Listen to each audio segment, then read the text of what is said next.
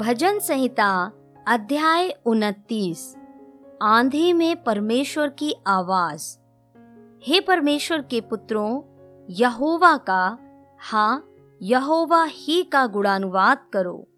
यहोवा की महिमा और सामर्थ को सराहो। यहोवा के नाम की महिमा करो। पवित्रता से शोभायमान होकर यहोवा को दंडवत करो। यहोवा की वाणी मेघों के ऊपर सुनाई पड़ती है। प्रतापी ईश्वर गरजता है। यहोवा घने मेघों के ऊपर रहता है। यहोवा की वाणी शक्तिशाली है। यहोवा की वाणी प्रतापमय है। यहोवा की वाणी देवदारों को तोड़ डालती है।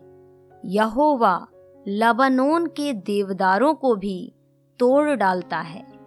वह उन्हें बछड़े के समान और लबानोन और शिरियोन को जंगली बछड़े के समान उछालता है। यहोवा की वाणी आग की लपटों को चीरती है। यहोवा की वाणी वन को हिला देती है। यहोवा कादेश के वन को भी कंपाता है।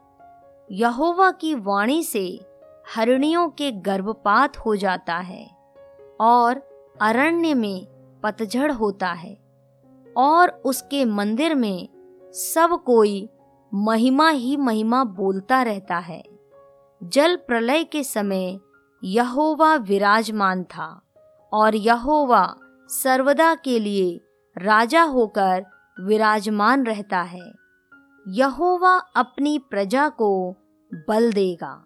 यहोवा अपनी प्रजा को शांति की आशीष देगा।